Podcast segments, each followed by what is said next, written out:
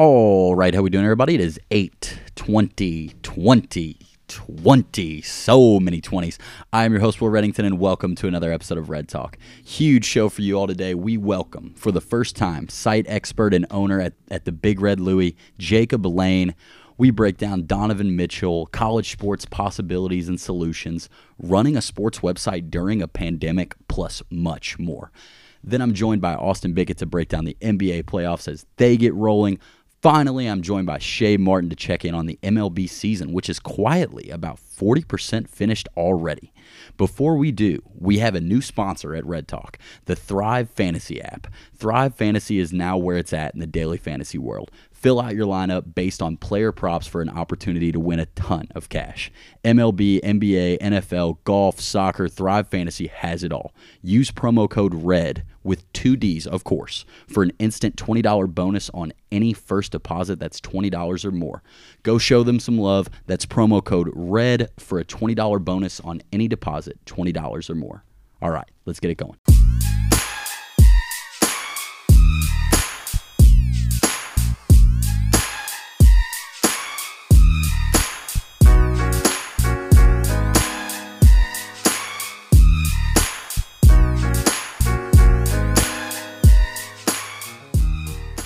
All right. A very special guest today, Jacob Lane, site expert, co owner, BigRedLouie.com, host of the Big Red Louie podcast, and of a new podcast, Life in Basketball with Alex Stingle. Jacob, the pandemic has not slowed you down, my man. You finally had time to join Red Talk, the busiest man in the world. Welcome. Thank you, sir. Thank you. That was a grand entrance. Thank you. I appreciate that. It is so good to see you in your closet uh, it looks like a lot of cool gear back there. I see a maybe what's a Cleveland Cavaliers jersey, a Cleveland Browns jersey as well in the in the mix. It used to be all jerseys back there, so it looked a lot cooler. But now that I'm adjusting to this work grind, you know, I, I got to have my pants hanging up, my polos hanging up. I got to be locked in. I got to be able to stare at them while I'm a new professional Will Reddington. The world is not ready for that. I swear. Well, it turns out they're actually very ready for it. Everybody's, you know, like, good job. Keep doing that. So yeah, it's going good. But uh how has it been running a sports website throughout a pandemic? Because you all find content out of nowhere. It's been gifted to you today a little bit, but you guys have kept it rolling. Yeah, you know, it's been uh, a, a, big challenge um, that we've kind of had to overcome, and one obviously that we could have never prepared for. You know, we were headed into um, the NCAA tournament back in March, you know, as a site trying to divvy out work on Louisville's first round matchup, what that was going to look like in the in the ACC tournament, um, and then all of a sudden, sports is swept out from underneath you. And of course, you you know, for a few weeks, you've got reactionary pieces, you've got everything you need to kind of unpack the season, and then there's your recaps and reliving the year, and then you go into recruiting and trying to you know prepare what the future looks like. Uh, but up in the in the last three weeks, I'd say the last month and a half, that's where Presley and I, uh, my my co-site expert and, and a good friend of mine who runs Big Red Louie with me, we've really just you know we've really had to rack our brains and say, all right, what can we do? Because uh, you know there is news out there, but I think people are fatigued. Uh, from from hearing about what sports could be or what the season for college football or college basketball might look like, or is it even going to happen? At this point, people are so over you know the the pandemic and the the back and forth and the politicizing of every little detail um, and i think that there's been you know some fatigue from our uh, our readers. Just it, it's just tough to try to keep up with everything and um, produce quality stuff but you know kudos to our staff our writers you know i think a lot of our ability to create creative stuff is our group chat and guys just constantly and gals throwing ideas in and just having conversation about sports and um, it's been a challenge, but you know, a lot of good has come out of it. I think we've had some of our most creative pieces during this time, and uh, the Life in Basketball podcast is a product of of boredom. Like, uh, quite frankly, like that's just Alex and I sitting down and saying, "All right, what's what's not out there, you know, locally, nationally? What can we do to be different? What what can we do to bring people some entertaining content?" Um, and so, you know, it's it, I'm sure everybody can say there's good and there's bad of the pandemic. And so, it, as far as the website goes, it's been very good at times uh, because this is rewarding. This is the challenge, right? You know, this is not classic journalism and and doing things by the books. This is this is a wake up, see what's out there, and react to it, and and try to be different and set apart. So I feel rewarded with the work we've done. I love it, Jacob. That is such a great answer. And the Big Red Louie, it, it's arguably never been better. I mean, you have an anonymous ACC coach somewhere out there reading your stuff, loving it, saying it's awesome content. Somebody at my work today was like, wow, look at this ACC and anonymous coach that reads the Big Red Louie. And I, I was thinking, well, it has to be a Louisville coach. It's got to be Satterfield or one of the assistants. Like, what other coach would want to read that much about only U of L stuff? But rumor has it, I mean, it, it, might not be. Do you have any guesses as to who this anonymous person might be? You know, I've tried to really think about it. Uh, part of me wondered if it was Dave Clawson, uh, just because he needed something nice to say about the city of Louisville without directly complimenting Louisville. So I felt like the website was a, just a, a real easy medium for him to kind of get in the praise team. Uh, you know, I've thought about maybe it was Coach Satterfield, but I think he's too busy right now with his team. They're one of the few teams that have been practicing and grinding. Uh, I know he, I know he reads. Uh, you know, we've talked to a couple of coaches who thank us for our work and who we have a relationship with. So I know it's, you know, they're reading. Um, but if I really had to put my mind to it and who I think it is, I, I'd have to say it's Jeff Hafley of Boston College because I'm the only person in Louisville right now who is predicting Louisville to lose to Boston College this season in football. So I think that he really admires that and really enjoyed that. I think it gave his team some some confidence. Um, and they're going into this season saying, "Look, Big Red Louie believes you can do it, so go do it."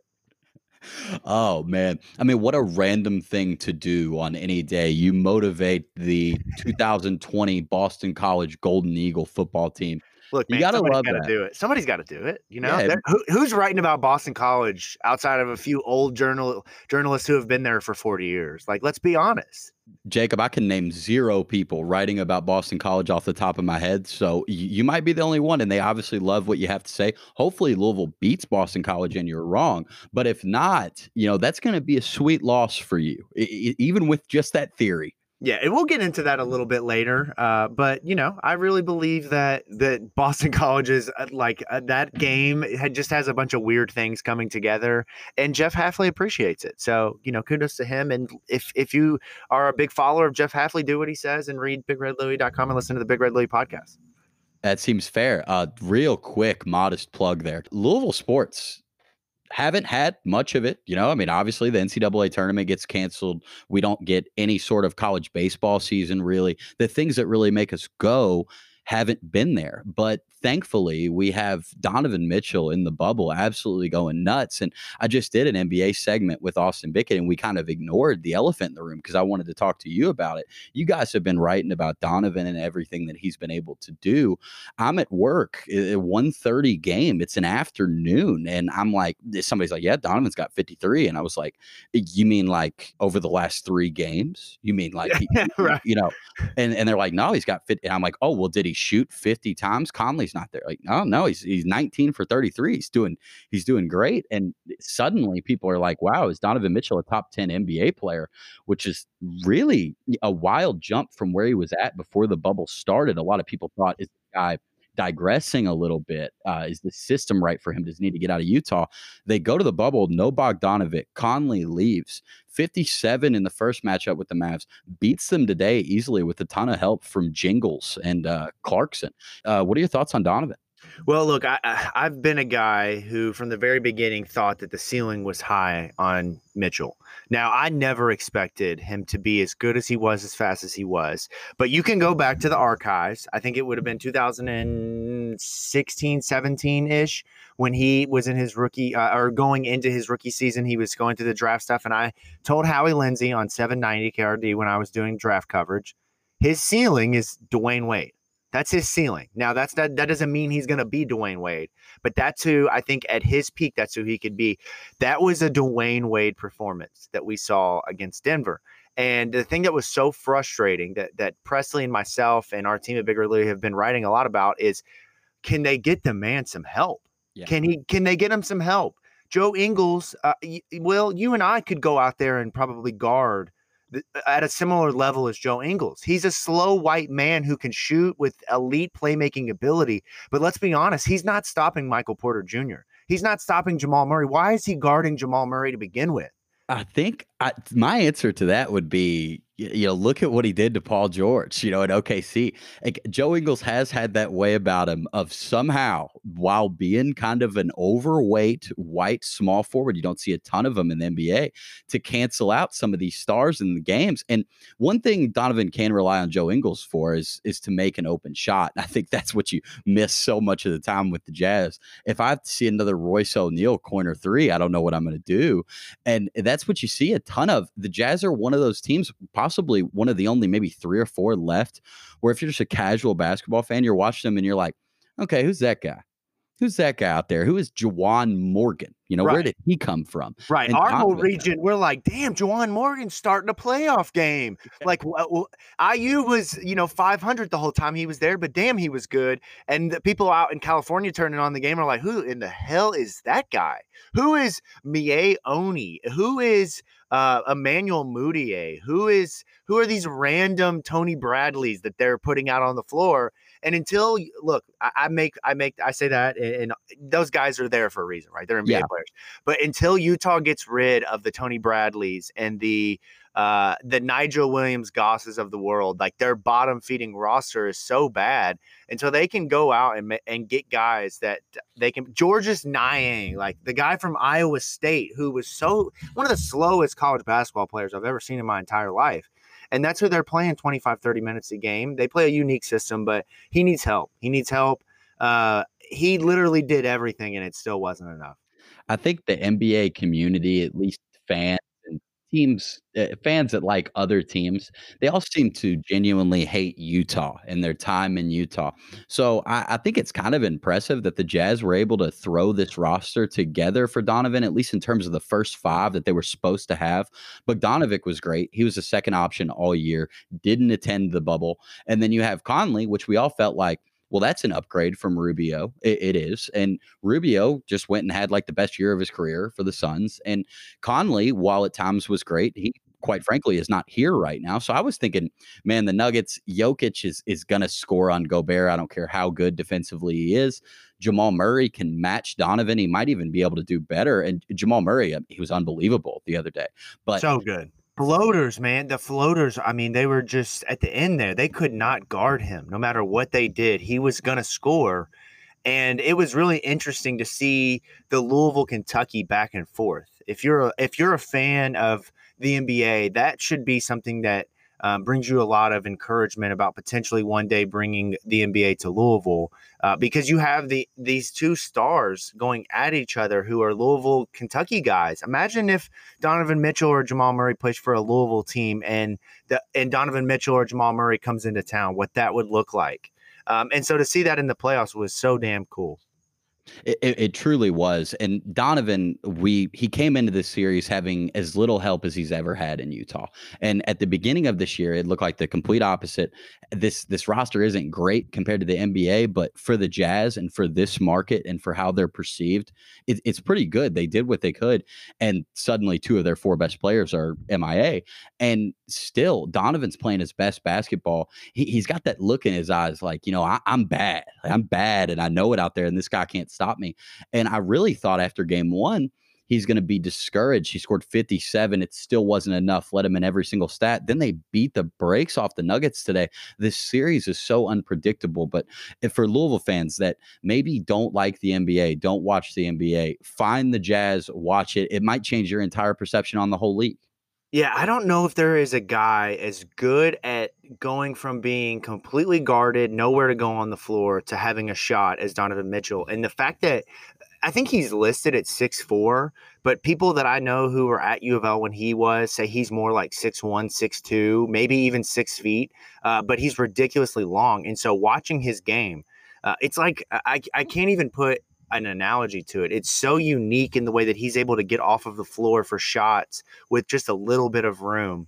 Um, and and that's what yesterday we saw, or two days ago, whenever they played uh, game one, you, you saw that. Today, Denver kind of put a little bit a different look on him, and they asked him, you know, they they forced him into some different things. And what I love about Mitchell is no two games for him ever look alike. He could have 57, 8, and 9, and then the next game come out and give you 24, 7, and 5, and still be just as impactful as he was the game before.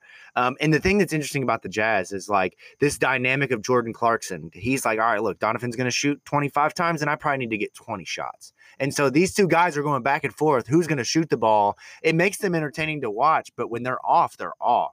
Yes. But like game one, they're on. They're they're a damn good team to to uh, watch play. But let me ask you this: who do you think is the guy that they need to go get? If you can, if, this is a, this is a tough question. We've we've talked about this as a as a staff and a writing team a lot. Who's the guy that they can go and get that instantly makes them a title contender? I, I really don't have an answer to that because I don't know who would willingly go to Utah. I think that answer actually lies in a in a really solid draft pick, like they kind of found Donovan Mitchell at.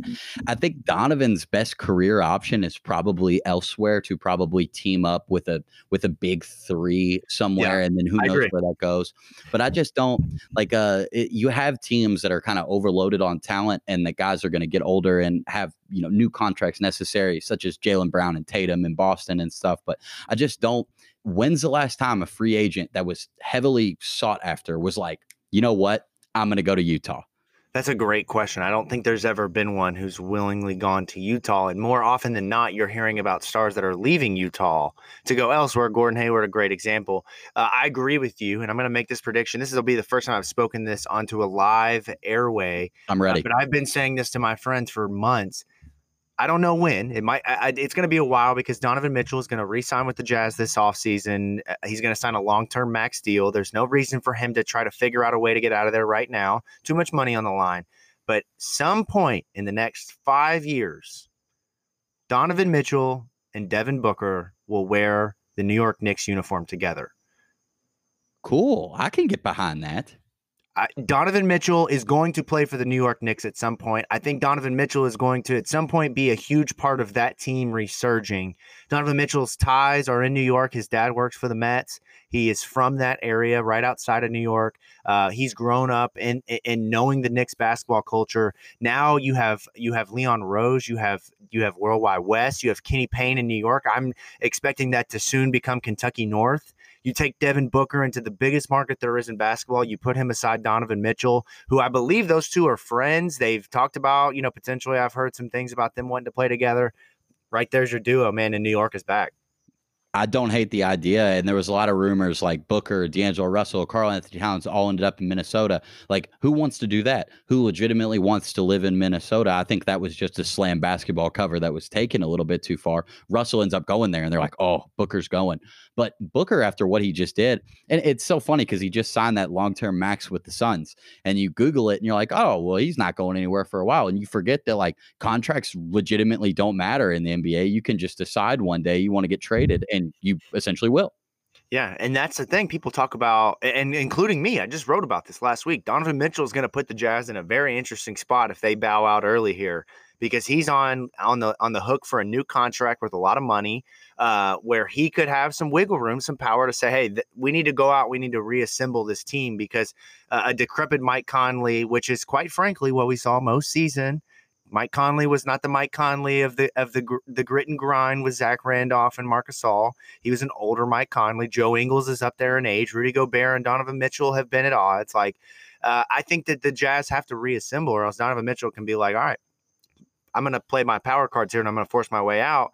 But yet again, I just talked about it. That max contract, when you've got hundreds and hundreds of millions of dollars of life changing money on the line, it'll make you kind of figure things out later when you when you take that money. Yeah, and for people that don't know, the NBA rewards players that stay with their team. The Jazz can pay Donovan more than any other organization can because he's re-signing. It's a different kind of super max, as they call it, if you go back to your squad. So in terms of cash, and Donovan re- seems to really like Utah, which is another thing. So we'll see. I, I really, the future's bright for Donovan Mitchell. The present is bright for Donovan Mitchell.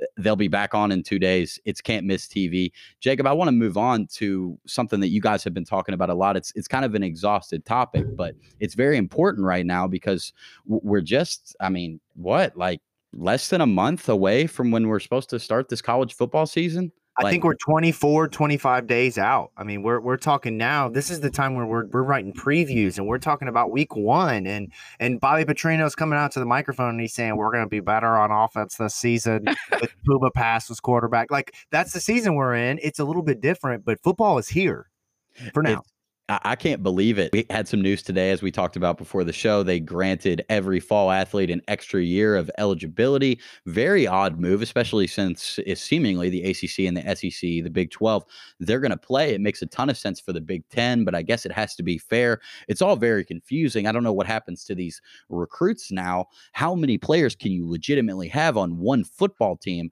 I don't know. We're going to find out. We might get up to like you know, 100 plus eventually uh, addressed on the sidelines. But I'm excited for it. And I feel like my hope for it happening is at an all time high because it's so close. The schedule's out. You can literally see when and where we're going to play these teams. Do you feel like it's really going to happen? You know, I, I, think if you had asked me that maybe four weeks ago, I would have probably told you no. I think this point we're too close for them to say, okay, we we're not going to do it. Uh, I think if they're going to, we'll know by the end of the weekend because um, if you watched ESPN for five minutes yesterday, you saw that they're talking about nonstop. Can colleges send students home and still play sports? That's the topic. And if there's enough pressure on the NCAA of playing non-paid athletes, I could see them pulling the plug on every conference. Uh, but I think we're close enough where you have to, in your mind, say we're playing football yeah, I hope our guys are practicing that way. And same thing for all the other teams out there. But it is so interesting. We've always kind of looked at it like, well, the NBA made this work. The MLB's kind of trying. The NFL will find a way. But how can you put these college out there when they're not getting paid and and have this type of public backlash we'd like to think that everybody will end up being okay people get it they get rid of it but that all it takes is that one and and it's like how, how could you do this to all these kids? And that's just kind of what i've been waiting for yeah, and I have too. And honestly, if you've paid attention to social media, there have been just as uh, well, not as many parents who have spoken out against football. But uh, I saw a Facebook post from an Indiana offensive tackle's mom who uh, the tackle had gotten he, the, the freshman had gotten COVID and was dealing with heart issues post you know post uh, the the virus going away. And I thought that would be more of a concern. Then you have Michael Ojo pass away, former college athlete, not far removed from playing college sports, um, die of an apparent heart attack, only to find out that he was COVID positive. So, you know, I think that there is some, and not only that, but you go to the Pac 12 saying the science says we can't play football. So how do you have different scientists saying different things?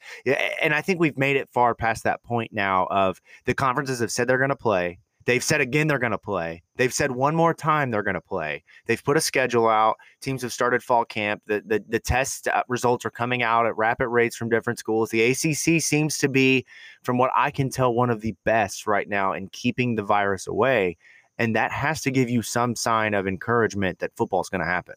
Definitely so. And the risk and reward on this type of situation, they're so drastic each way. It, it, if a, this goes badly and an entire team gets COVID, 40, 50 guys, I mean, who knows what happens to NCAA football going forward? But the reward is also massive. You're talking about a whole college football season, is the reward. What people work Monday through Friday for to wake up on Saturday and watch college football it, it's crazy the the counterbalance that's there, and I I really don't know what to expect. But like you said, we're just too close. We may as well assume it's happening and we could see the Big Ten come back on. They could say, I don't know. There's been a lot of parents who have spoken out. There's Justin Fields' petition.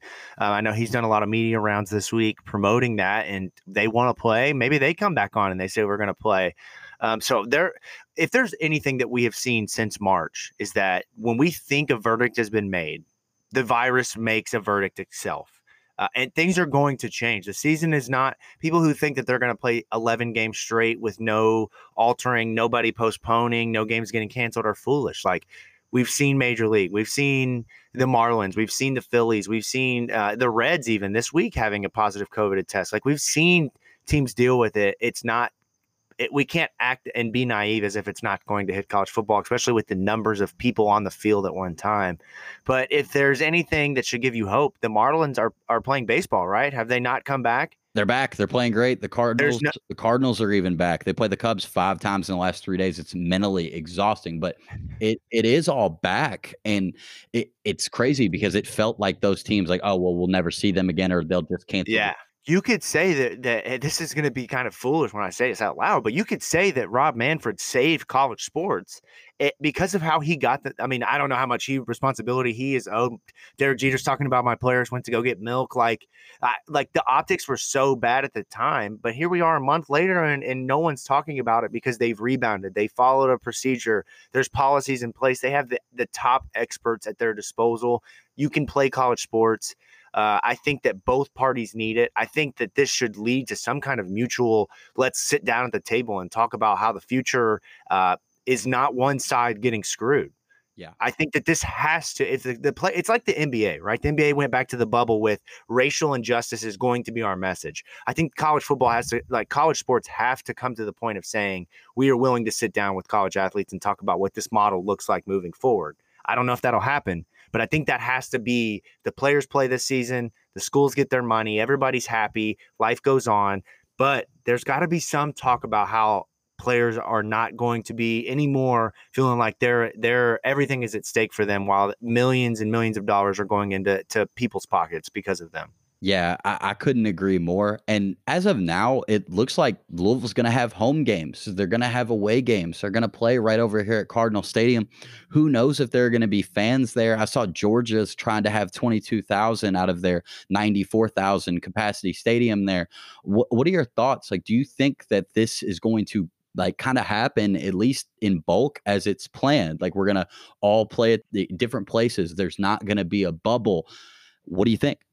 We're going to start that way. Yeah. I think they're going to start that way, and I think Louisville's going to have st- fans in the stands. I mean, we've seen Louisville City now for a month and a half play soccer games with no issue. I don't know if you've heard anything. Maybe I've just not been listening, but I've not heard about any outbreak responsible because of a Louisville City FC game. I think that the Derby goes on as planned with with fans there. Why can't Louisville football pack 10, 15,000 people into a 55,000 uh, person stadium. I think they can have fans there. I think we're gonna we're gonna start that way. Um, but from there, man, when you have travel involved, especially at this number, like a baseball team is 50 people traveling max. A basketball team, they're traveling maybe 25 people. When you're talking about a football team, man, you're talking about 100 to 125 people that is a game changer and what that looks like. Now, I am not on the logistics side of things. You might have a little bit more info on what that looks like, but I don't know how you travel with hundreds of people and not worry about COVID. Like Louisville traveling to Syracuse is in Miami traveling to Louisville is wild right now. Like that's just crazy. I think they start that way, and then if things don't work, then we're having a different conversation about a regional bubble. And I think that they can make that work. We've talked about that a bunch on our podcast. Bubbles can work for basketball, they can work for football. The NBA and the basketball tournament have proved that bubbles are an effective solution. The talk about college students being or college athletes being in bubbles, I you know I understand that's an odd that's a that's a hard thing to talk about, but if if we start getting massive COVID numbers, you don't think that the NCAA is going to try to figure out a way to get a 16 team bubble for you know or two different bubbles of the top teams together so they can play some kind of playoff? It's reasonable too. I listened to Presley Myers' car rants. I know what's going on, and the bubble idea is a fantastic one. Uh, like Presley has been saying, most of these campuses, if not all of them, are not going to have in person classes. It's something that can all be done online. Most people are working from home, doing their job that they did in their office for this long. They're now doing it from home. It's a different world. These kids can still get their schoolwork done at home. They're probably going to do it anyway, whether they cancel the season or whether they're do whether they do the season how they have it now and they're just in their home cities or they're traveling, they're all their classes are probably going to end up being online. There's no reason to not look at that. I think it may be a little too late for football, so hopefully this just works out. But basketball wise, there's so many great cities and stadiums, arenas where uh, like let's take a city like Baton Rouge. Baton Rouge has LSU football, LSU sports, and that's it. You cancel it, nobody ever wants to visit that city or do anything there. But guess what? There's hotels there. There, there are things there that can shelter these players and actually have them put up pretty nicely. And eh, th- that's the thing like these NBA cities, maybe Miami they don't want to have a hotel strictly dedicated to a college football team. But a hotel in Baton Rouge or Tuscaloosa, places like that, please give me your money because nobody's going to come here and watch this. Nobody's going to travel. Th- that would be great for cities like that. And it, it's possible to get five or six teams housed at different places. Yeah. Okay. So think about this, right? Let's let's look forward three, four months to college basketball. We we heard this week. I think it was the um, the director or the chairman of the the college tournament this year, the the, the NCAA tournament said we're going to play a tournament. We don't know how, but we're going to. Right. So say this virus gets out of control and they do realize college basketball says we have to bubble. All right. The KFC Yum Center can be a bubble for schools, right? You can bring a team in and, put one in the Omni. You can put one in the Galt House. You can put one in the Hilton. You can put one in the Marriott. You can bubble in big cities and regionalize and go, you know, bubble to bubble. The, the, the key is here, Will, and I said this a couple weeks ago.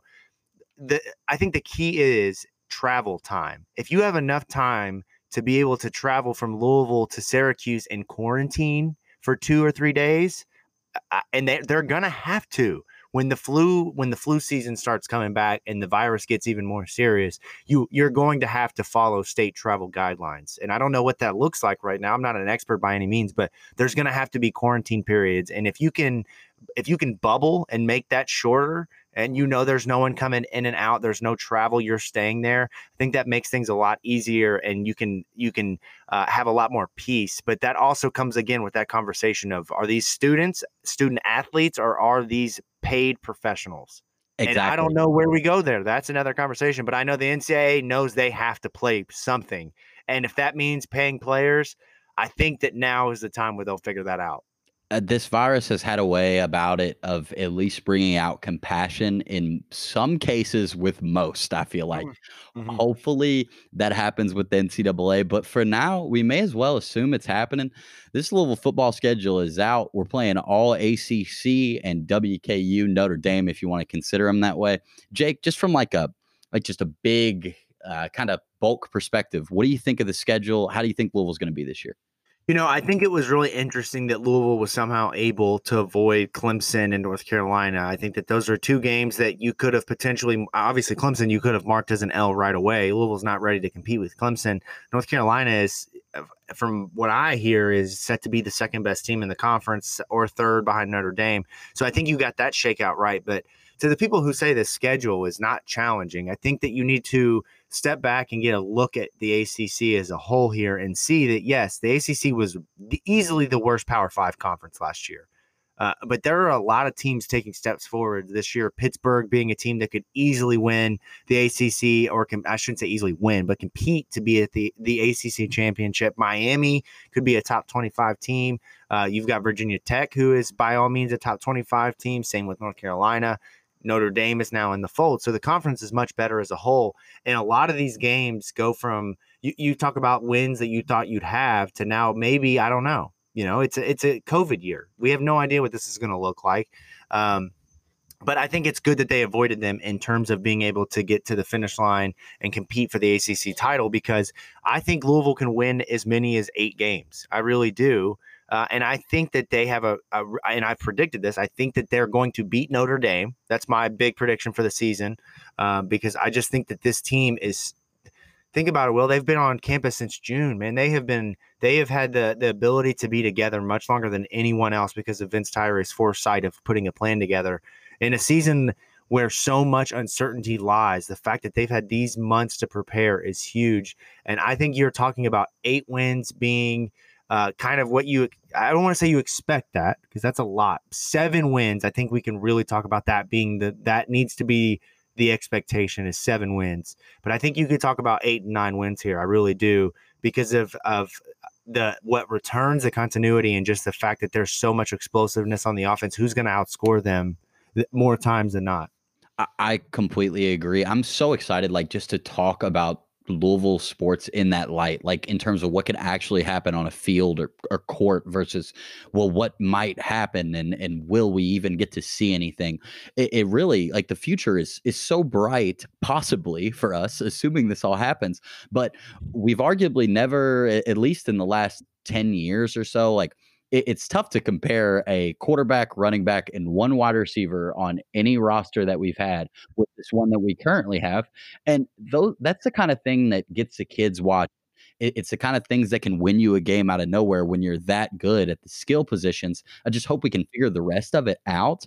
And our schedule gives us an opportunity to do that. We start with WKU, should win that game, but just not having Clemson is such a positive thing. I mean, no matter what we do, it's just like we're, we're still light years away from that. So you take that game away from us, and it's like, I mean, who says we can't we can't be there at the end? Right, exactly. That's the thing. I, I do think you have to not be naive enough to think that there weren't games last year where Louisville got lucky and walked away with a victory that maybe they shouldn't have had. Boston College is the again. I keep talking about Boston College. Jeff Hafley, shout out to him. If you're if you're following Jeff Hafley, you know that he said to read the Big Red Louie. Uh, but my, I just think that that game last year could have gone a, a, number of different ways. And Louisville made a play at the end there. Evan Conley made a play when he was in that they won the game. Wake Forest the same way. Virginia's another game. So there's going to be a slip up this year. I think that when you're this good, there's a, there's a tendency to overlook teams, and I I know that it's going to happen. I just don't know when. But I also think that you're going to see a team get a win against Notre Dame because they're going to see them for the second time in two years. So Satterfield and them are going to have a full year to plan of how they want to beat them. They ran the ball so well against them last year. To think that Notre Dame is going to be able to stop that again is foolish. It's just foolish. And Notre Dame is not as good as they were last year at the skill position, which is where they really hurt Louisville. And so I think you're talking about a win right there that is program shifting. That Charlie Strong win early in his career. I forget who it was that they beat. They knocked off a top 25 uh, team, and I think it was his second year, uh, and that changed the direction of the program. Same thing happened with Bobby early on with with Louisville and beating Miami in that first game of the season. I know Miami wasn't like a huge juggernaut, but uh, there's always these big wins in coaches' tenures when they start, and I think you can look at Mississippi State and think that that was it for Saturday Field, but I think it's it's Notre Dame. And then you get into the other games where it's a 50-50 toss up, but you got to give Louisville the benefit of the doubt because of the fact that their offense is going to be so explosive. Like you're talking about Tutu Atwell, Javian Hawkins, two guys that own records at Louisville in one season. What they did already, was, we haven't yeah. we haven't seen it in in a long time at those positions. And so Louisville hadn't had a thousand yard receiver since 2007. They hadn't had a running back rush for a thousand yards since 2010 and you have that in the same season. Why can't they duplicate it with this Fitzpatrick getting closer to 800, 900 yards receiving? Hassan Hall maybe having 700 yards rushing instead of 500. You know, you have other guys step up to the table. Justin Marshall steps up. They turn the ball over on defense more. Like, I think that Louisville's going to take another step and they're going to be much better, but there's going to be a slip up in there somewhere that's going to kind of – shift the balance of what it could have been. You could be have been like, man, we could have won 11 games or we could have won 10 games, but we slipped up here. Uh, but it's still, it's going to be a magical season, assuming we get there. Yeah, it's reasonable to expect another big jump. Remember where we were at when we started that season against Notre Dame last year? 17 and a half point underdogs at home. We don't know what we're going into. We're just happy to see the guys.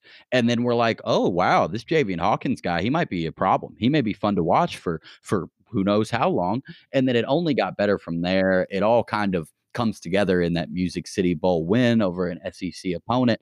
It was beautiful. Jake, final thing on today, uh, your new podcast, Life in Basketball. You have three episodes out now. It's on Apple Podcasts. You can go subscribe to it, check out the episodes you already have. Talk to me a little bit about it. All right. So here's the concept, right? I, I, think in the city of Louisville, we talk a lot about how much basketball matters. We talk about it in the state of Kentucky, in in Indiana, it's the same way. Basketball matters to a lot of people for a lot of different reasons. What's the story behind these guys who are playing in Louisville that maybe you don't know? They didn't go to your high school. They didn't go to your college. You don't know the story about a teacher who turned into a, an assistant that went to the Final Four in his first year at Auburn. You don't know the story about uh, a kid who was a three star recruit that went to Ball State, went through a very traumatic experience, and came out as a mental health advocate. You don't know about the kid that went from Eastern uh, to Butler being the all time leading shot blocker, the second all time leading rebounder, to now being an assistant at 27 years old in the G League uh, practicing with Chris Paul and uh, the guys of the Oklahoma City Thunder. Like these are stories that people don't know. uh, that are out there, and we want to tell those stories. And there's going to be some where people know the guest, they're going to know the name and recognize it, but they don't know the story of how basketball played an integral part of their life, and that's what we're looking to tell. Uh, and so far, we've heard a lot of really interesting things and a lot of insp- inspiring things. And at the end of the day, you have to remember that people say this is just a game to a lot of people will it's it's more than just a game it's a life.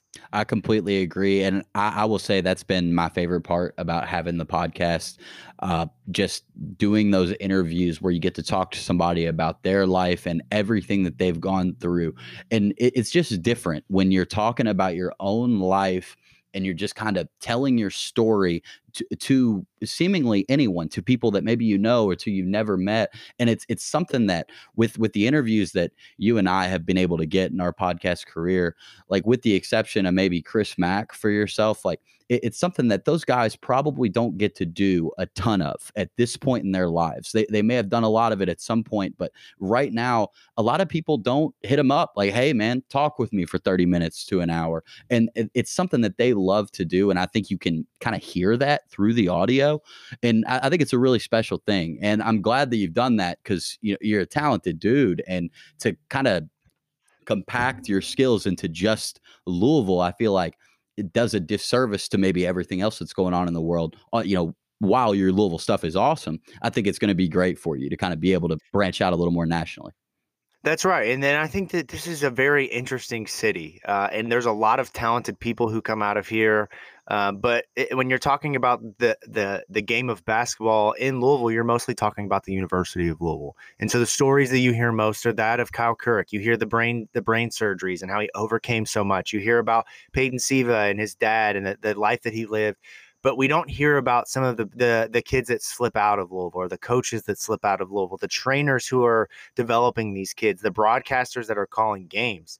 Uh, I just think there's such a unique angle that everybody brings to the table um, around the game of basketball, and and I'm very thankful that people that don't know me uh, and don't know Alex and who don't know what we like to do and what we cover have been so willing to be open and honest and vulnerable with us. And I really I really think, Will, I I don't like to be somebody that toots my own horn, but I really think that if you just listen and and ignore ignore me and Alex, right? More times than not, we're we're messing it up, like we're getting in the way. But if you listen to the stories of the guests, uh, there is a lot to glean from that, and there's a lot of interesting things that are taking place in our city with the game of basketball. I could not agree more. You all heard the man, Life in Basketball. Check it out. Apple Podcast, Spotify too. Spotify too, man. Google Podcasts even. Google Podcasts. Isn't it cool when you start a podcast, you learn about all these places you can actually listen to your podcast? Also, another neat part, Jacob, I thoroughly enjoyed this. Let's do this again when uh, Louisville football is about to start. We'll preview it in depth, all that. Hell yeah, man. I'm I'm down anytime. I appreciate it, Will. Hey, I appreciate it, man. I'll talk to you soon.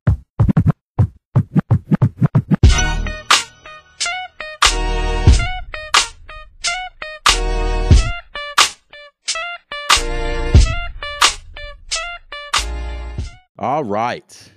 AB, Austin Bickett. NBA playoffs are in full swing. We are overdue to do an NBA playoff preview, so we're just going to jump right into it. But first, I've started a new job. I'm somewhere 7:30 to 5:15 every single day of the week. It's it's really something. It's very different for me, but I am enjoying it. Probably not as much as you enjoyed what you just did. So tell me about Las Vegas.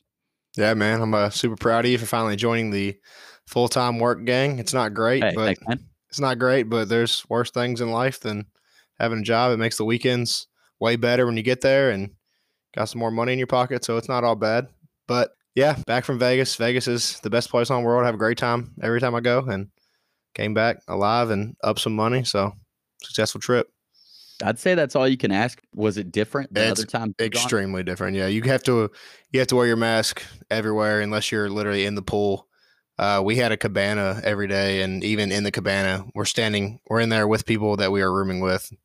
Still had to have your mask on at all times. Uh, a lot of the tables have like plastic separators between people. There's hand sanitizer everywhere. There's it's only three people to a table, where it's usually like five or six. Um, a lot of tables were closed. It's super dead. We were, the, I would say, the pool was probably at like 25 percent of what it was last time I was there. It was definitely weird, but uh, not all of it was bad. I mean, less people, less lines, you know, cheaper tables at some spots. So I get all the precautions. It was definitely weird, but no regrets in going. I still had a great time. Yeah, you know what they say, man. Safety first, then teamwork. And you probably had a lot of that.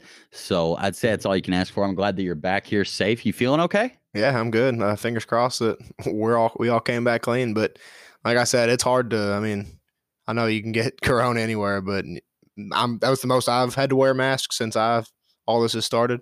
My ears are like sore from wearing a mask like 18 hours a day, but I get all the safety stuff and it's all for us, so it's all good. Yeah, you'll do whatever it takes. Imagine Dragons. Let's jump into the NBA playoffs. Uh, perhaps the most interesting thing that's happened now that each team has completed their game ones of seven game series are these these eight seeds. Both of them are up one nothing, and I'm just wondering: Do you think the Magic have a real chance to defeat the Bucks, or the Blazers have a real chance to defeat the Lakers? So with the Magic and the Bucks, I was on a flight when that game happened, so I didn't see one second of the game. I kind of landed at my layover and looked at the score, and the they were up like 14 with like three minutes left or something. Thought it was a typo. I definitely don't think that the Magic have a chance. I think the Bucks win in six of the latest, probably five still. Uh, Vucevic had to have 35. It was impressive they won that game without Aaron Gordon. Jonathan Isaac didn't play. Uh, obviously, Mo Bamba was out and uh, all that. And Evan Fournier didn't score till like three minutes left. He's usually like their number two guy as far as scoring goes. So, me not seeing the game, I really have no idea how they even won. I know Vucevic had 35, but – still that doesn't seem like enough to beat the Bucks. But they did. But as far as the Blazers, I mean, yeah, that that is a real possibility that LeBron and AD could be going home in the first round, especially now they're down 1-0. I mean, the playoffs are all about matchups for the most part, and that's the worst matchup that they could have got. Obviously, the guard play for the Lakers is their weakest spot, and that is the Blazers' strong suit. So I still think the Lakers advance, but that one's going to go the distance, I think. I think so too. On the Magic Bucks, it, it's crazy. The Magic are missing so much firepower and are still able to even win one game of that series. Very impressive. But you know, it's it's the Vucevic and the Terrence Ross show. Terrence Ross just launched a podcast recently. Don't know why he's trying to compete with us. He's obviously pretty good at his day job. The Magic are the only home team there, which a lot of people forget. It's in Orlando. Possibly is an advantage for them. It, it at least looks like it, but anybody can beat anybody. And if the Bucks shoot bad, you never really know. But yeah, I agree with you. I think the Bucks will win that one in six. And the Blazers quietly have like two of the best 10 centers in the NBA with Nurkic and Whiteside on the same team. And they really did a good job of canceling out Anthony Davis. Even Wenyen Gabriel from UK did a good job on Davis last night. He scored the first points of the series. I was like, wow, who would yeah, have thought? First Gabriel. Start Zach Collins is out for the Blazers. But like you said, I mean, the guard matchups, it, it's drastic. They, they have Danny Green and Kentavious Caldwell Pope pressing Lillard and McCollum like the whole length of the floor. I just don't get it. And Rondo being out, it, it hurts them. LeBron at point guard, he's got a lot of assists, but it's the whole rhythm versus rust thing that kind of comes into play in a situation like this where we didn't see the Lakers possibly try as hard as the Lakers should for up to the last five or six games of the bubble. And last night, the Blazers were just ready to play. And for a lot of that game, they just looked like the better team. Yeah. I mean, the Lakers were kind of, it looked like they were going to pull away for a second and then they just completely closed down during the stretch. AD had 21 in the first half and then basically a no show, like seven points in the second half. And like you said, with Wenyen Gabriel on him, that just can't happen. I mean, I like Wenyen, another Kentucky guy, but AD should dominate that matchup.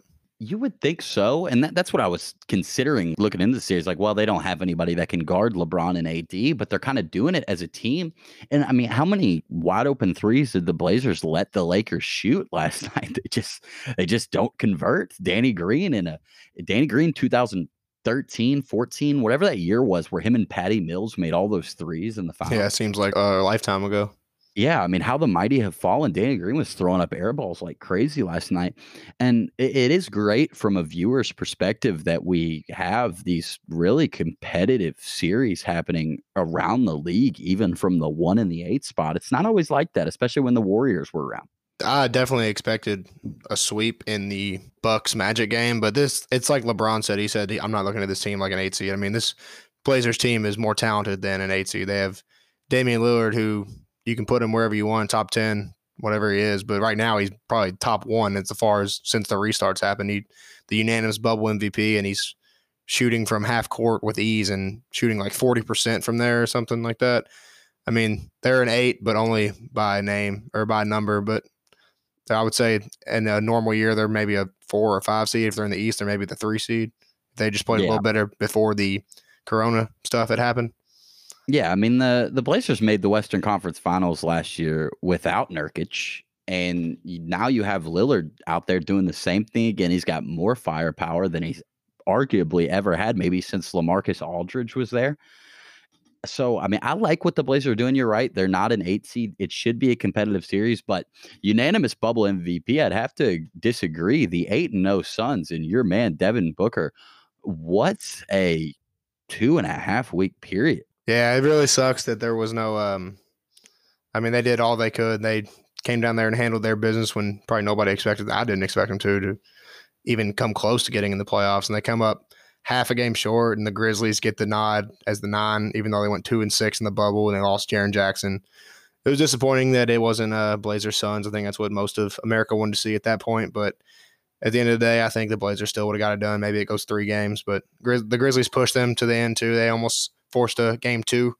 But uh, I mean, they're going to have a lot of hype going into next year. I don't know if they'll be able to sustain that over a full length season, but if Ayton doesn't get suspended 25 games, then they probably are in the playoffs.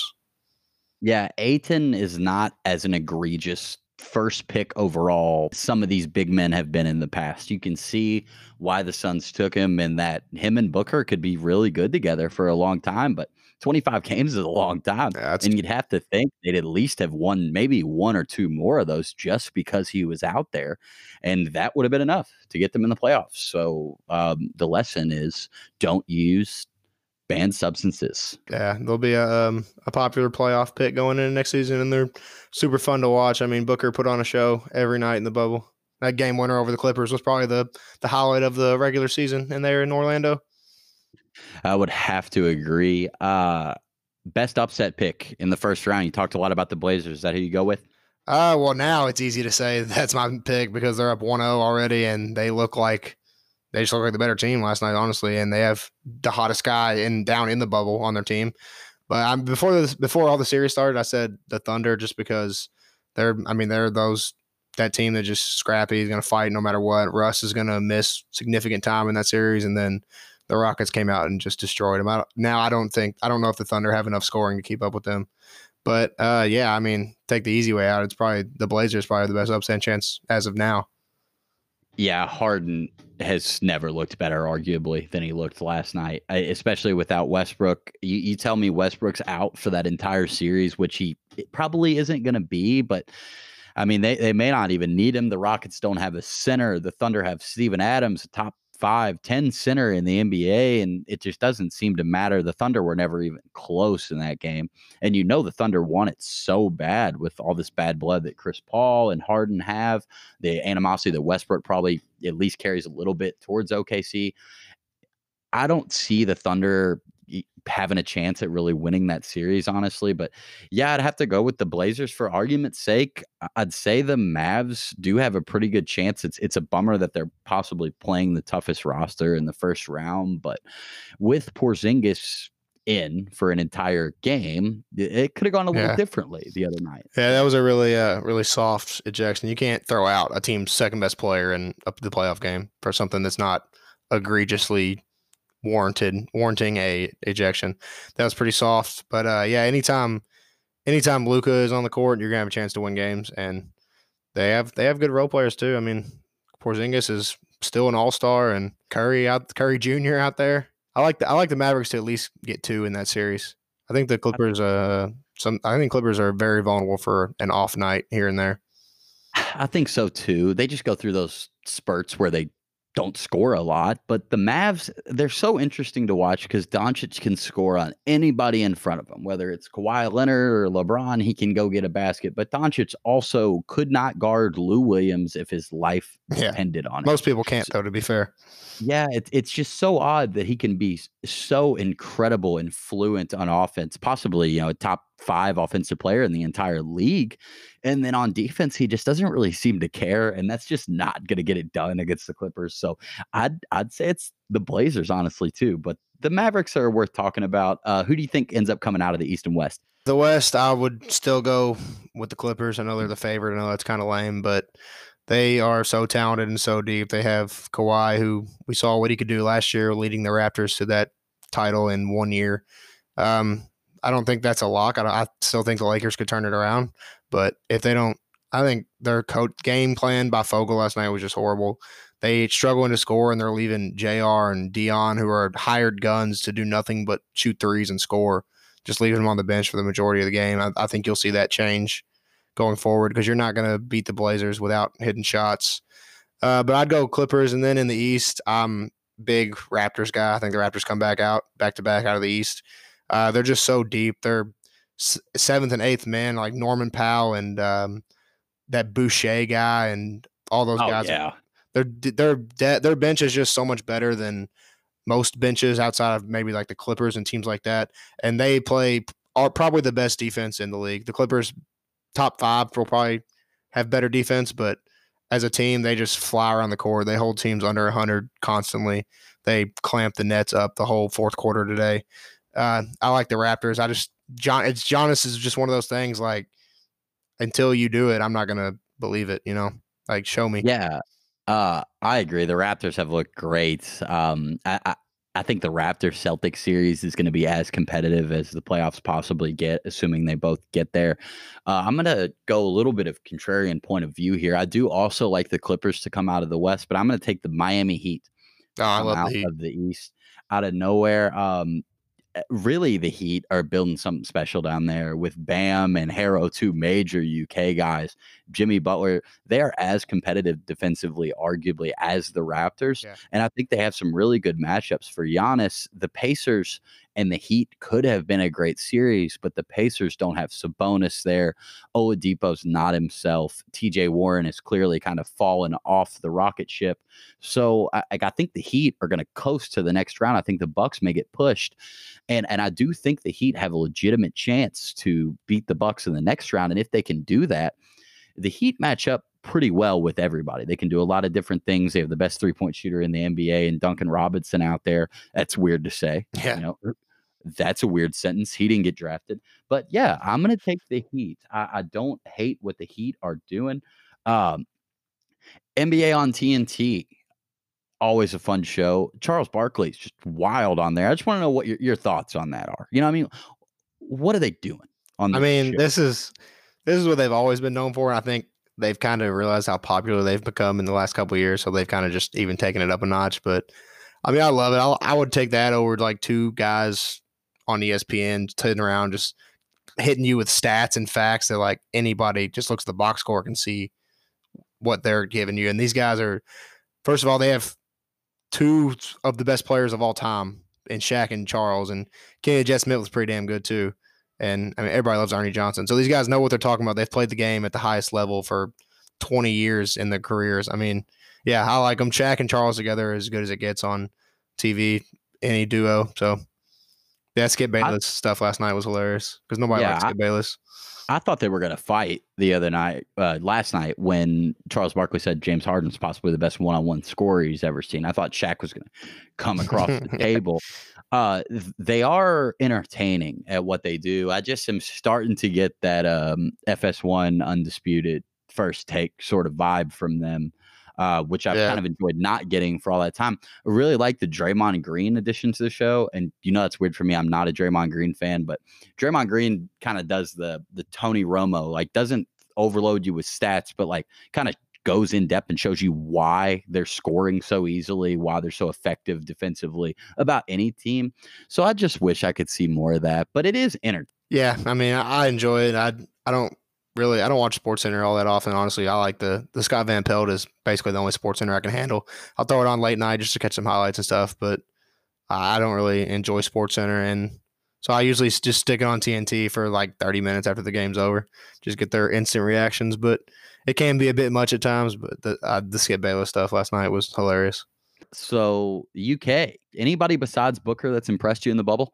Um, well, we're talking about Wenyen Gabriel getting his first start last night. AD's got to be better for the Lakers, or they're not gonna. It's kind of it sounds weird to say when a guy's twenty and eleven, but that's just not enough when you have twenty one in the first half. Like you said about the Heat, Bam and Herro down there balling. I, I honestly can't. I was talking to this somebody in Vegas where I, was, I can't believe how good Bam Adebayo is in the NBA and how quickly he became so good. Because at Kentucky, I kind of it kind of seemed like a bust to me, but I've ha- I've thought that Malik Monk was going to be like one of the best players in the NBA, and he ended up being not very good. So I guess you never really know how a, person's game is going to translate. But yeah, I hope that uh, some of these Kentucky guys can make a run to the finals. So I guess we'll just see. Yeah, perhaps the one that is is most key in his team's success and wasn't great in game one is Eric Bledsoe, the Bucks point guard. And everybody's kind of looked at Bledsoe throughout this Bucks run of the last three or four years. Like, I don't know if that can be the guy. Maybe they need somebody a little more effective. And I'm in the Indiana George Hill camp. Like, yeah, I think George Hill's better than Bledsoe, but Giannis has a ball in his hand so much that they just have to knock down open shots, which is not exactly what Eric Bledsoe's known for on a court. But he, if he starts playing a lot better, they should be able to handle the Magic. But if he keeps playing like he did in Game One, who knows? Yeah, and also um, Jamal Murray because he Donovan oh, had that man. that fifty-seven point incredible game, and Jamal Murray just went point for point with him in the fourth quarter and held the Jazz off. Jamal Murray hits threes that you quite frankly can't hit on video games. Like he, he he's moving while he's hitting them. He barely has any space. He is so smooth. And he was like that at UK. Any three he hit looked gorgeous. He shoots the arrow at the crowd. That's exciting.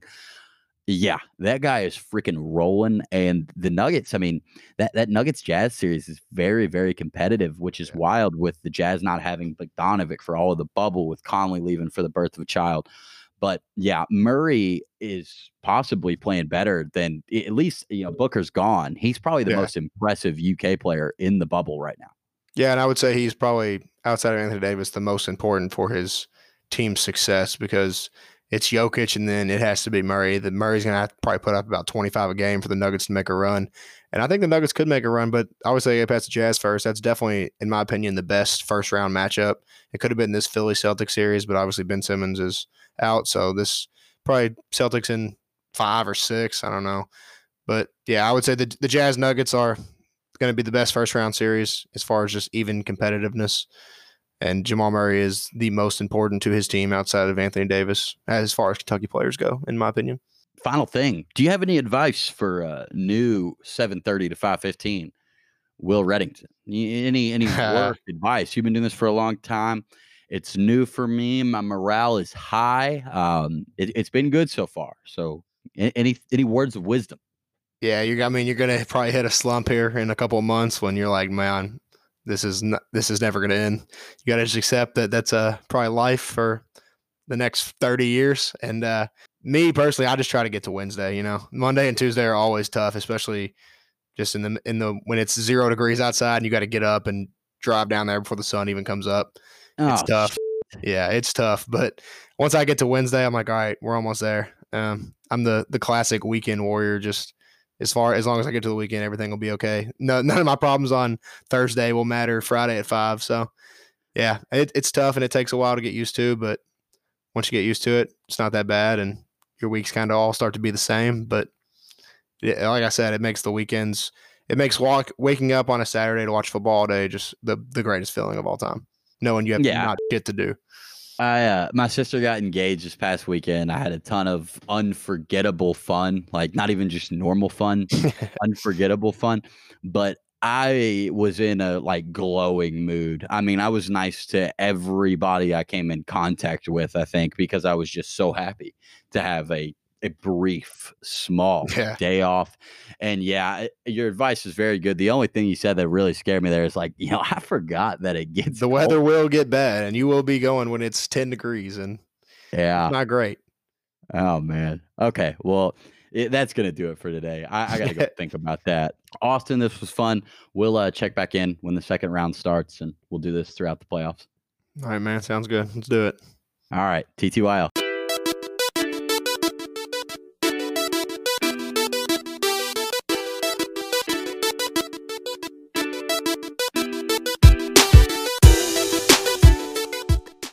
Right, Shay.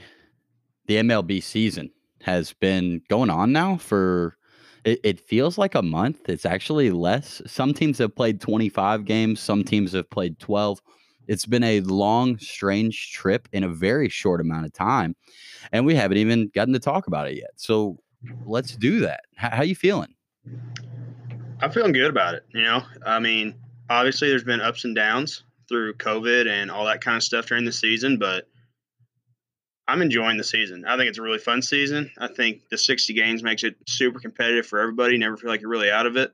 So I'm I'm enjoying it to this point. I totally agree. And and now that I'm working nine, ten hours a day, it's like you, you get home and you live for that home run that you're going to hit. It's all you're thinking mm-hmm. about all day. And with a 162 game season, it, it's kind of stupid to feel that way. But in a 60 game season, it's like, you know, the Cubs almost lost their fifth straight the other night. And I'm thinking like season's over. We lose yeah, this game. That's and equivalent then, to it's like 2.7 games is equal to one. So yeah, it, it's it's crazy. Every game really is so important, and you see your squad, the Reds, they have a slow start, and they're nine and eleven, and it, you know it feels like that's in. We're like a game back. We're good. yeah, yeah, right there. Only four and a half back, and really, I think the NL Central is possibly the most interesting thing going on in the baseball world. Uh, we're going to get to Fernando Tatis and some of this other cool stuff going on in the MLB, but the NL Central has the St. Louis Cardinals, who a week ago we thought, are they even going to finish the season? Would the MLB really kind of move forward without the Cardinals because they had played five games and the Cubs had played 18? But they're they're back out there. I, I guess that they're not uh, COVID positive anymore. I, it was weird how quietly they came back. Yeah, I mean it was nuts. Like they were out for so long. I remember I was listening to the radio and people just kept dogging him. Like these guys just keep breaking the rules. You know, going to casinos. The stories you're hearing, I'm like, you got to know better. I mean, come on. This is like you're getting paid too much money to do this kind of silly stuff.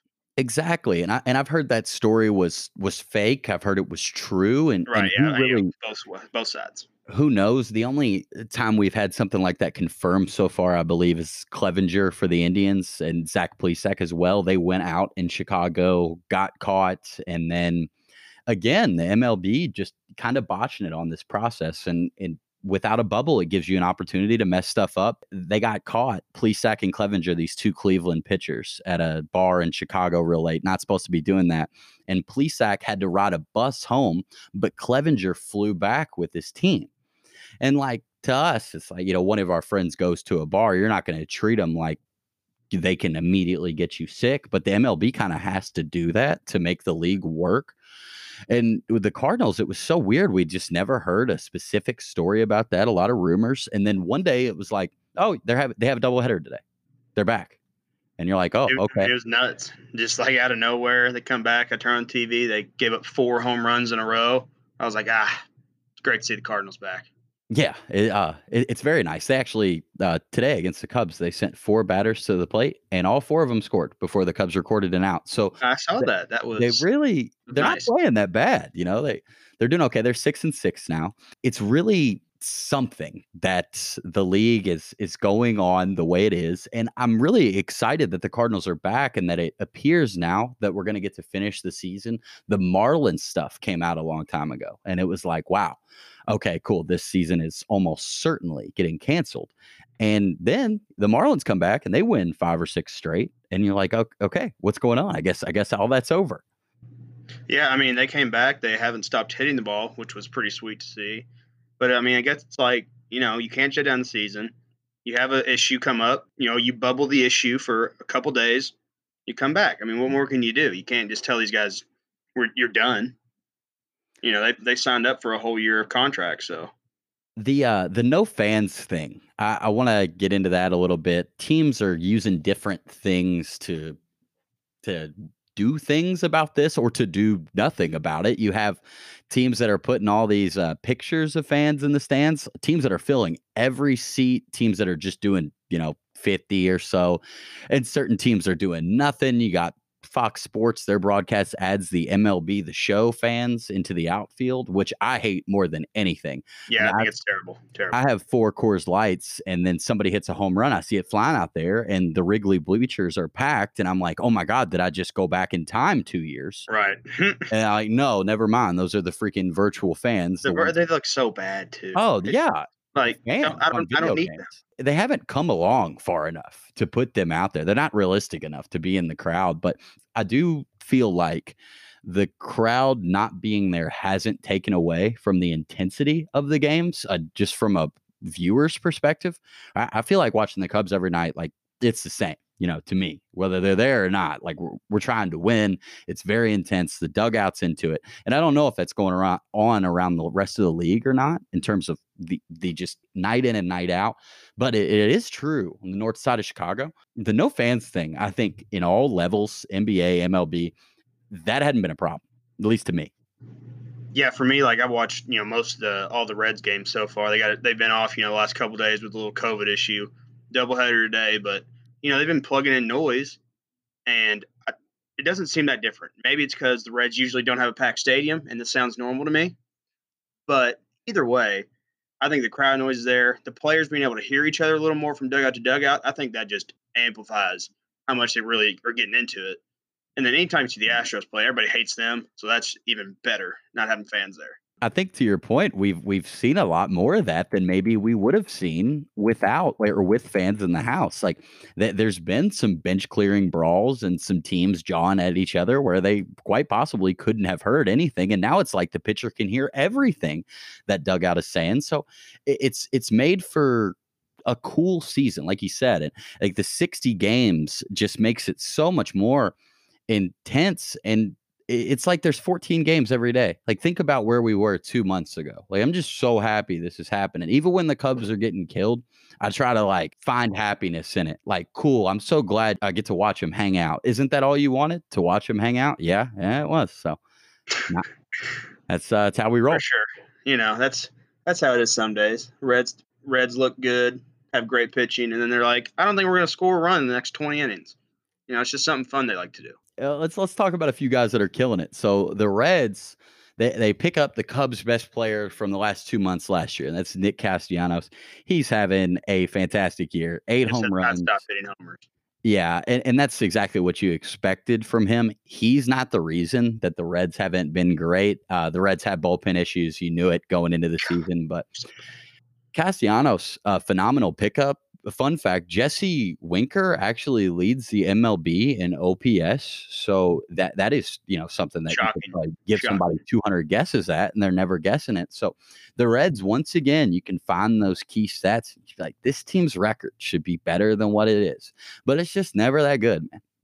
It's our start. I mean, the starters are doing so well. Sonny Gray, phenomenal this year. I mean, untouchable. Then you got Trevor Bauer and Luis Castillo just out there dealing every time. I mean, you're getting six, seven good innings out of these guys, and they're just not getting run support. I'm like, why is this every year that we're either good at hitting and awful pitching, or good at pitching and awful hitting?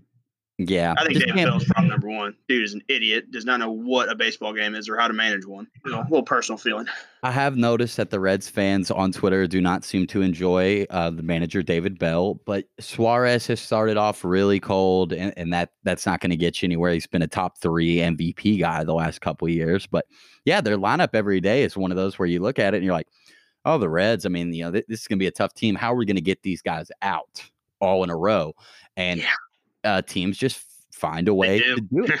Yeah, do uh, very consistently. the funnest player to watch in the shortened season has absolutely been the San Diego Padres shortstop Fernando Tatis. Javi Baez was quoted after we beat the Indians in a two game series. Um, he said, Francisco Lindor is the best shortstop in baseball, but I am El Mago. And I was like, oh, that's a badass quote. El Mago, Spanish for the magician. That is Javi Baez's nickname. You know, I love Javi Baez. He's a man. Fernando Tatis's nickname is El Nino, which is uh, translates to literally the Christ child, is what you can find on Google for that. And if you watch him play, it actually makes a lot of sense that he's gained that nickname for himself. He's bigger, faster, taller, stronger, more athletic than seemingly anybody that's ever played the shortstop position in the history of baseball. And I think that's like uh, been my favorite random team to watch at the end of the night. I always find a West Coast team after everybody else is finished up that I'm watching every night, and it's the Padres. They score a ton. Tatis and Machado back to back in the order. It's been a blast, and the situation that Tatis really jumped on Sports Center for the other day was that 3-0 grand slam he hit, and it's like everybody's kind of agreed that he did something wrong by hitting a 3-0 pitch out of the park, and it's just so weird, man. Like baseball's unwritten rules. Like some of them can so they're unwritten because when you write them down, Jeff Passan tweeted this today. He goes, when you write them down, they're stupid. Yes. Like baseball is not a time sport. You have to get 27 outs. For all we know, the Rangers, they could score nine runs next inning. Exactly. like it, it could happen. That's why you never know. So this man was standing up there 3 0, sees a meatball down the middle, and he's not supposed to hit it 400 feet.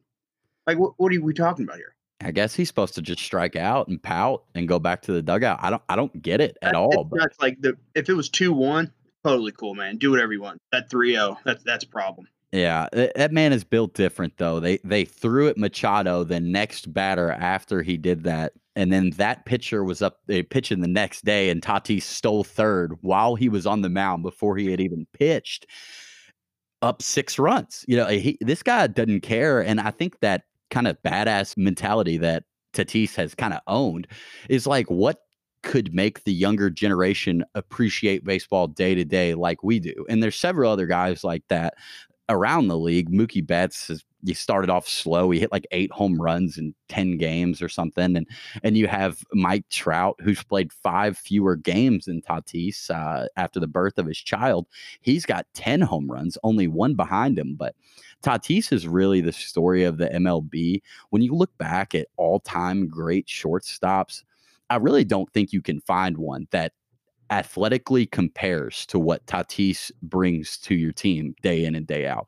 You're you're like you're thinking about Derek Jeter, you know, a contact man, a dude that was a great fielder and had a lot of clutch moments. But Tatis or Derek Jeter at no point in his career was leading the MLB in home runs and RBIs.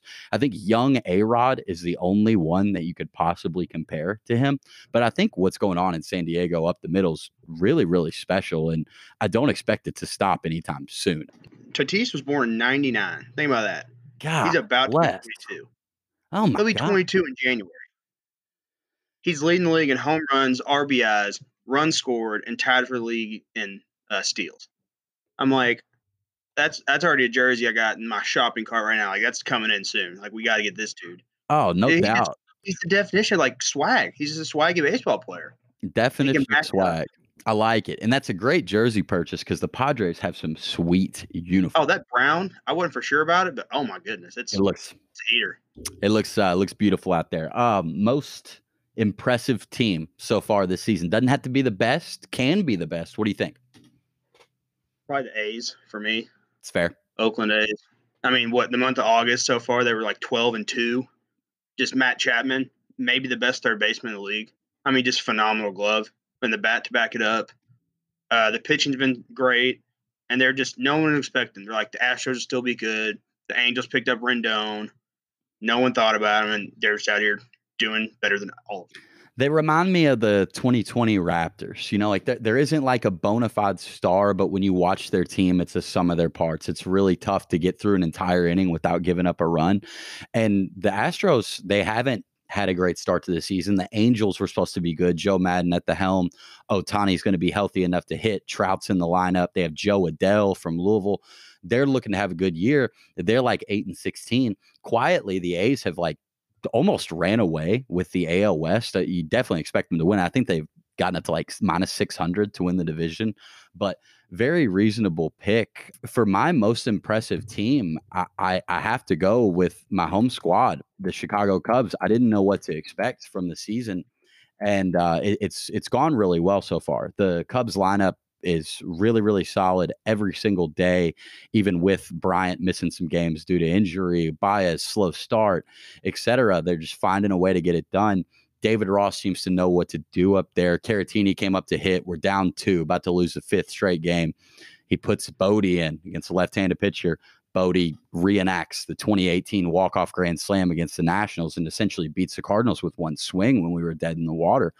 Like uh, David Ross, I think really has a feel for the locker room, and I think that's why you've seen a lot of teams kind of jump on that player that's one or two years removed from playing to manage their team because they just know how things are going in 2020. And David Ross has done a great job. I would give him majority of the credit as well as Jon Lester, Yu Darvish. Starting rotation's been great, but it's been great to see the Cubs play this way. It's been weird because I've been looking at it like, wow, is it really? Are we really just competing with the Brewers at this point? Are the Cardinals going to come back? And and now they obviously are back. So who knows what happens from here? But 23 games in, it's been a nice experience with the Cubs. Uh, least impressive team. What do you think? I'm gonna go with the Nationals here. I know that you know they haven't had Soto the whole year due to his uh, COVID test, and they lost Rendon. Harper's obviously been gone now his second year. But I mean, they're starting pitching. You look at it, and you're just like, they're, they're going to get you three out of five wins every week, and they're just they're not. They're nine and twelve. They're slumping. They're not hitting well. I'm just like, why not? You all are the champs right now. What, what's going on here? Totally agree. It's a, it's a World Series hangover. I, I feel like it happens every single year. Uh, the Astros never had it be the case with them, but they always knew what pitch was coming, which I feel like That is really help. helpful. Help. Yeah, it, it definitely couldn't have hurt. And for my least impressive team, I'm I'm staying right there with the Houston Astros. 13 and 10, it's not terrible. It probably still gets them in the playoffs when you consider that they're going to take the top two teams from each division. But wow, that team looks a lot different when they don't know which pitch is coming because that roster is very similar as to what we've seen year in and year out from them. They they don't have Gerrit Cole, they don't have Verlander, so their pitching's taking a big hit. But that lineup's the same, and all all those main guys, Altuve, Bregman, Correa, the stats are way down as everybody. Pitiful. I mean, they're pitiful. Yeah. So at the Astros, everybody hates them. Everybody would hate to see a team like the Astros at, at a 17 and 6 record right now or something. And Mhm. thankfully, the world does not have to see that. Uh, World Series predictions. Who you got? I mean, I hate to say, it, but I think it's gonna be the Dodgers again from the NL. They're just, I mean, they're rolling. They have too many bats in that lineup that are just so efficient at what they do. And then going against the Yankees, again, the power that the Bronx Bombers have. If they can stay healthy, which they haven't as of recently, but I think they're they're just the best option, especially Cole in the playoffs. Who's gonna beat him? Yeah, it's it's a simple pick, but it's it's the right one. If I had to bet Yeah, I my mean, life yeah. On a World Series matchup, that's exactly who I would pick. Um, I, I think you know if you if you wanted to have fun with it, you could consider like maybe the the Cubs and the A's. Like they have things that could possibly put them in that situation at the end of the year. But in terms of like who is most likely to make it to that point, it's absolutely the Dodgers and the Yankees. If the Yankees can get Judge and Stanton were killing it, and then they both got hurt, which is kind of the story of those guys' season. And now you're hearing reports like, will they even try to sign Judge when the time comes? Will they go after Baez or Lindor and kind of move on because he can't stay in the lineup for more than half of a season, whether it's 162 or 60? It'll be interesting to see, but I would expect the Dodgers and Yankees to be there, especially in the expanded 16 team playoff. Last thing for the day. Tayshia appears to be the bachelorette. Who knows what's going on with all this stuff, but it has been a while for Red Talk. We are going to be back for Bachelor season. Tayshia, Oh, I was so happy when I saw that. I like we were excited for Clare's season, but boy, I just didn't care about her. Tayshia, she's got a special place in my heart. I'm excited to see this go. I'm really hoping that she finds a nice guy can settle down. She deserves one. I do too. And it'll be really interesting watching this season how it all goes down with COVID and all that. I, mean, I really don't know what to expect, but man, I'm happy it's her and uh, I'm happy it's not Clare Crawley. It just immediately makes it more entertaining. But like you said, I mean, we were excited for anything. Um, th- that show has always brought happiness or you know we, makes us pissed off e- either one is is totally fine it, it, it ends up being funny at the end of the day regardless so very ready for the bachelor to come back so the Bachelor with Tayshia is expected to start between September and October of this upcoming year. It's very soon, and in terms of the pandemic and everything, if the NBA can pull a bubble off with 346 guys and make it work to where zero of them test positive, you'd think that we could get a Bachelor household, even if we slim the field down to 15. we could get a healthy bachelor household out there. No, I'd, I'd see no problem doing that. I mean, I think there's there's enough resources nowadays where people use don't be stupid, follow the guidelines, you'll be all right. Especially for a show that makes that much money. I'm excited. Um, that September, October. I mean, that's that's soon. That's in a month or two. So we'll be back, and uh, the MLB is about to get a lot more fun than it already has been. Shay, I appreciate you rejoining Red Talk, and I will talk to you soon. Sounds good, buddy. TTYL.